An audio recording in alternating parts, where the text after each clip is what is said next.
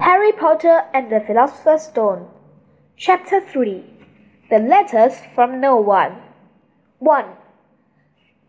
The escape of the bristling boa constrictor earned Harry his longest ever punishment. By the time he was allowed out of his cupboard again, the summer holidays had started, and Dudley had already broken his new cine-camera, crashed his remote control airplane, and the first time on his racing bike knocked down old Mrs. Fig as she crossed Privet Drive on her crutches.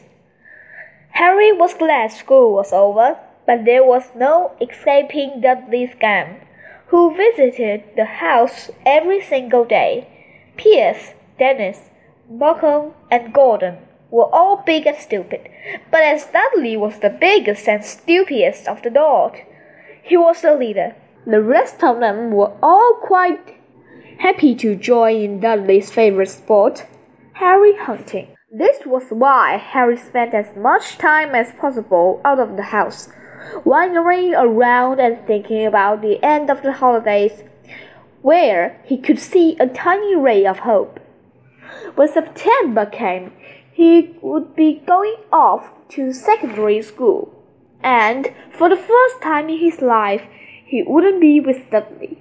Dudley had a place at Uncle Vernon's old school, Smeltings. Piers Polkiss were going there too.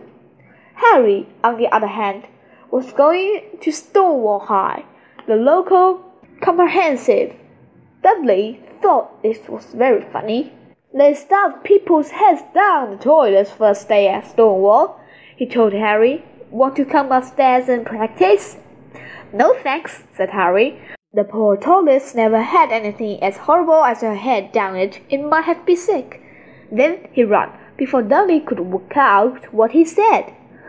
One day in July, Aunt Petunia took Dudley to London to buy his Smeltings uniform leaving Harry and Mrs. Figgs. Mrs. Figg wasn't as bad as usual.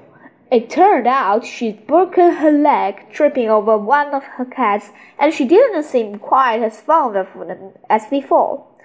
She let Harry watch television and gave him a bit of chocolate cake that tasted as though she'd had it for several years.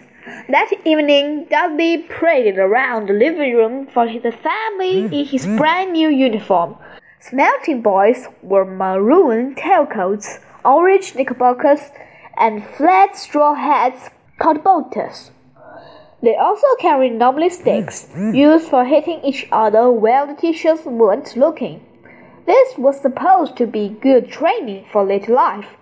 As he looked at Dudley in his new knickerbockers, Uncle Vernon said gruffly that it was the proudest moment in his life. Aunt Petunia burst into tears hmm. and said she couldn't believe it was her in Dudleykins. He looked so handsome and grown up. Harry didn't trust himself to speak. He thought two of his ribs might already have cracked from trying not to laugh. There was a horrible smell in the kitchen next morning when Harry went in for hmm. breakfast. It seemed to be coming from a large metal tub in the sink. He went to have a look. The tub was full of what looked like dirty rags swimming in the grey water. What's this? he asked Aunt Petunia. Her lips tightened as they always did if he dared to ask a question. Your new school uniform, she said. Harry looked in the bowl again. Oh, he said, I didn't realize it had to be so wet. Don't be stupid, snapped Aunt Petunia. I'm dyeing some of Dudley's the things grey for you. It'll look just like everyone else when I've finished. Harry seriously doubted this, but thought it best not to argue. He sat down at the table and tried not to think about how he was going to look on his first day at Stonewall High, like he was wearing bits of old elephant skin, probably.